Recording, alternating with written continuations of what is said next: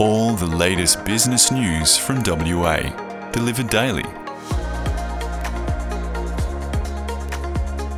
At close of business, news briefing. Good afternoon and welcome to the At Close of Business podcast. This is Simone Grogan with your top stories this Wednesday afternoon. Perth company Perdaman has commenced work on its giant urea project in the Pilbara after gaining backing from global infrastructure partners. The global fund manager has committed to invest over $2.1 billion in the project through an equity investment. With the project having a total budget of $6.4 billion, the investment is likely to make GIP the project's largest shareholder alongside Perdaman. The project has also secured debt funding from 12 commercial lenders and two government agencies, being the Northern Australia Infrastructure Facility and Export Finance Australia. Today's announcement caps off nearly a decade of work by Perdaman and its executive chairman Vikas Rambal to get the project underway. Its facility, to be constructed on the Burrup Peninsula near Karratha, will be one of the largest urea plants in the world, with annual production of 2.3 million metric tonnes. On completion of the project, expected in 2027, Perdaman will become Australia's leading leading fertiliser producer. Perdaman said the facility would help address the growing demand for high quality fertilisers and reduce the nation's reliance on urea imports, which total about 2.4 million tonnes per year. The facility will process gas from Woodside's Scarborough project, while the urea will be sold to fertiliser company Incitec Pivot, which inadvertently revealed the project's financial close in an ASX release last week. The project will create around 2,000 jobs during the four year construction phase and 200 permanent operational jobs in Karratha. And in other news, the state government plans to reduce waiting times in emergency departments by introducing targets described as stretched but realistic in a bid to ease pressure on the health system. Health Minister Amber Jade Sanderson today announced the state government would commit $74.9 million in the upcoming state budget as part of four major reforms. These include establishing a Western Australian virtual emergency department and implementing the first phase of a state health operations centre, dedicated hospital teams to address discharge delays, and reducing long stay patients awaiting aged care or NDIS support. Hospitals will be asked to report on the new targets and KPIs will be introduced in line with the Australasian College of Emergency Medicine recommended hospital access targets. A spokesperson for ACEM said WA would be the first state in the country to implement the targets, which include having 100% of people out of emergency units within 12 hours. Ms Sanderson said the expanded KPIs and reporting targets will be introduced in WA hospitals this year. The current WA emergency access target requires 90% of all patients presenting to a public hospital emergency department to be seen, admitted, transferred, or discharged within four hours. And in other news, Perth has recorded the lowest price rises of all Australian capitals in the March quarter as inflation eased across the country. Today's numbers will be a key factor in the Reserve Bank of Australia's interest rate decision next week. Nationally, inflation was 7% in the year to March, according to new data from the Australian Bureau of Statistics. The central bank targets an inflation rate of between 2 to 3%. ABS head of price statistics Michelle Marquardt said the consumer price index had slowed in the March quarter and was the lowest rise of prices since December 2021. She said while prices continue to rise for most goods and services, many of these increases were smaller than they had been in recent quarters. It may come as a relief for consumers in Perth, with the city consistently suffering price rises higher than most of the country. However, in the three months to March, Perth had the lowest inflation of any capital. And that's all from me this afternoon. Coming up next on the podcast, Matt McKenzie and Isabel Vieira talk Football West and Rugby WA. The business world is teeming with opportunities to succeed, and every day is a chance for the ambitious to learn, know, and grow. Over recent years, we have built the greatest business journalist team in WA, delivering you the most trusted, comprehensive, intelligent, and up to date news across every sector, every platform, every day. No fluff, all informative stuff. At Business News, we believe progress boils down to one simple habit.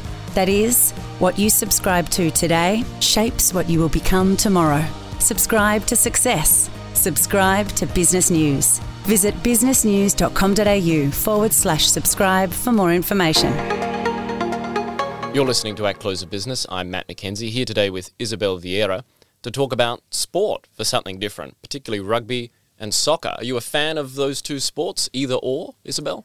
Well, not particularly. I'm more of a AFL girl myself, but I thought it'd be interesting to you know have a have a bit of a look into some of the less known sports in WA for a change. Here's the thing about footy: whether it be rugby, soccer, AFL, if you want to win, you've got to score more points or goals, depending on which code it is, than your opponents. It's as simple as that. That's what it boils down to. Sometimes people overcomplicate sport. Isabel, you spoke to the new chief executive of Rugby WA. What did he have to say? Yeah, so I spoke to Simon Taylor, who's just started his new role as CEO of the rugby body. Um, he's a very experienced sports executive. He was previously at Netball WA and before that at Swimming WA. And he spent the past two years uh, doing a bit of consulting for Paralympics Australia and University Sport Australia. But he um, described his new role as a bit of a double homecoming because he got his start in the sports scene over in Queensland. Um, he spent more than a decade working in rugby there at a few different bodies, and he also grew up with the sport, so he's definitely very familiar with the code.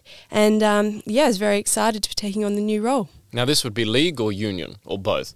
Um, this is union, so he'll be yeah focusing on that, and obviously we've got Western Force here in Perth, so that's uh, all tied in with Rugby WA. Now, the claim here is that this will be rugby's golden decade. That's a big claim. That is a big claim, but that's what they're saying. So, last year, the World Rugby Council announced that Australia had been selected to host the Men's World Cup in 2027 and then the Women's World Cup in 2029. So, they haven't announced which cities are going to host. So, Perth is still in the running, and they're definitely hoping that we're going to host at least one of the World Cups. So, we'll see what happens there. Um, but yeah, rugby stakeholders are definitely going to be hinging uh, a lot of events and their programs off these, you know, upcoming tournaments, um, and definitely use that as a way to boost their participation in the coming years. When you say hosting one of the World Cups, we're hoping to host one of the finals, are we? Yes, yeah, here. Like a grand final or like a semi final, or either? I'm not too sure at the moment. Yeah, there's uh, not too much information. They only announced it last year, but right. um, yeah, they're definitely hoping that Perth's in the running. Yeah, okay. Well, I suppose not being traditionally a rugby state, it would be a massive coup, but we know Tourism WA is always willing to put millions of dollars into these things, so perhaps they'll do that. Perhaps. So, moving from one World Cup to another, the FIFA Women's World Cup is in Australia and New Zealand, I believe, this year. Uh, there's a new taxpayer funded stadium uh, that, where people are going to be training. And you spoke to the boss of Football WA. What did he have to say? Yeah, so I spoke to Jamie Harnwell, who's been in that top role for just over a year now. Um, and he said that soccer stakeholders collectively are very excited about the Women's FIFA World Cup. That's going to kick off in July. And in Western Australia, in Perth, we're going to be hosting five games that some of those international women's teams are going to be descending upon us for that. And, um, you know, one of the biggest things for Football West is the construction of their state football centre with a uh, $46 million price tag on it. Um, they're hoping to, once that's constructed in the coming months, to use that as a training ground for some of those international teams. So hopefully that'll be up and running before July. And um, yeah, that'll be pretty big for the sport once that's done. But I understand the training stadium costs a bit higher than people first expected. Yeah, so when they announced how much it was going to cost in 2020, they had a price tag of $32.5 million. So obviously it's gone up now to $46 million, and they only have a couple months to get it done and get the, the grass nice and green. Um, David Templeman said that, um, you know, it was due to cost escalation and construction issues, um, but he also said that, you know, they wanted to make they want to make it the best of the best if they're going to have these international teams. And they're also hoping to use the stadium as a bit of a community hub once it's up and running. But obviously, that's uh, still a big price increase for um, for that stadium. That's code, I think, for scope creep. When you say we want to have the best of the best, it's got to be the best stadium. That's what happened with the, the big Perth stadium. You know, that was that was built. It was going to cost X, and then they said, "Oh, we want the biggest, uh, we want big seats, and we want to have more space and cup holders and everything else." So that perhaps is the trend when people are building at the moment to having big cost escalations. Now, this stadium's down in Queens Park. Mm-hmm, that's right. Yeah. So, what's the connection like to the rest of Perth, Isabel? I know you've taken a bit of interest actually into how a punter, a footy fan, gets to and from the new stadium. Yeah, that's right. So, you know, it's still in a very populated area, but it's, um, you know, not exactly in the CBD either. The, um, the centre is going to have a capacity of up to 700 people that can go up to 4,000, but it's only going to have 171 parking bays on site. And, you know, some of those are going to be used for the for players, media, and the rest of it. And there's going to be four bus services uh, going around the area and then the closest train station is Cannington and Queen's Park, which are both 2.6 k's away. So it's not exactly a short walk. Um, you know, when we asked the Public Transport Authority, they said that there's no plans and no funding for new bus routes to the area. Um, there is some money put aside to upgrade the bus stops that are going to be in front of the stadium. But, um, you know, they also admitted that in the uh, Department of Planning, Lands and Heritage Transport Impact Assessment, which is from 2020, you know, they deem the site as having good or excellent weekday bus services, but they also said the time between existing bus services during weekends was generally an hour or more, which could limit the effectiveness of bus connections to the site for weekend training and matches. So, you know, that could be an issue down the line. Um, we're not sure yet, maybe something will come up in the future, but obviously only having 171 parking bays for somewhere that's not that well serviced by public transport could be could be an issue. Now, I think you showed me a photo actually of the, the bus stops. Mm-hmm. Basically, it's just dirt. Mm-hmm. There's not even a seat or like a shelter or whatever. So good luck with that one.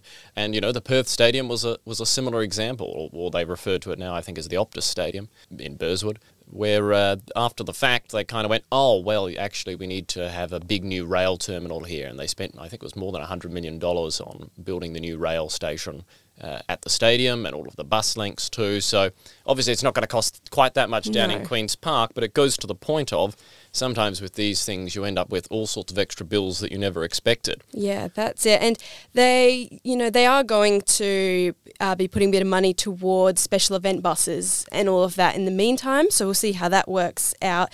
And the City of Canning Mayor uh, Patrick Hall also said that they're improving the pedestrian links between the facility and the existing bus stops um, as a part of the development. So we'll see where that goes as well. And I'm guessing all the games are going to be either at the big stadium or HBF Stadium or wherever. Yeah, the FIFA World Cup. Yeah, they're they're not going to be held here. They're just this is just for the training ground. Yeah. Okay. Mm-hmm. Now, is soccer in general kicking goals? Is it a growing sport? Yeah, well, according to Football West, it definitely is. Um, you know, their participation figures at the moment are over 100,000, um, up from 96,000 in 2020.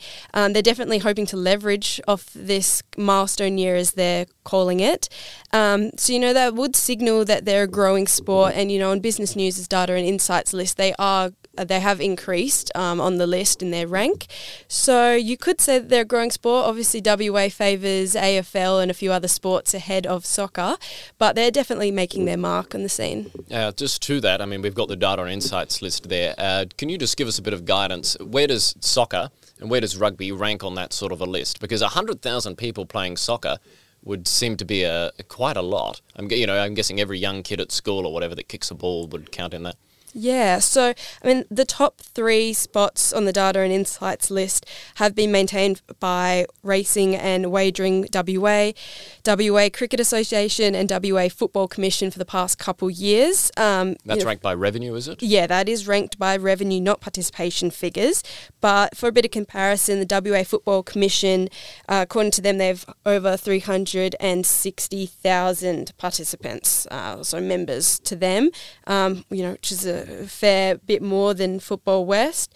And then in fourth spot is Surf Life Saving WA, then Netball WA, and then comes in Football West. Um, and then after them, we've got hockey, basketball, and then rugby WA, followed by the rest of the codes. Hmm, a lot of sports there. Makes me feel like maybe I should get out on the weekend and do something other than just walking along the along the river. Isabel, do you play any sport? Not anymore. I used to play a fair few back in the day. Better touch rugby, hockey, netball, the rest of it. But um, no, not not so much time these days. Really, an yeah. all rounder. Isabel, thank you so much for your time. Thank you, Matt. The latest business news delivered daily. Subscribe and rate the show wherever you listen to your podcasts. For all the latest business news, visit businessnews.com.au.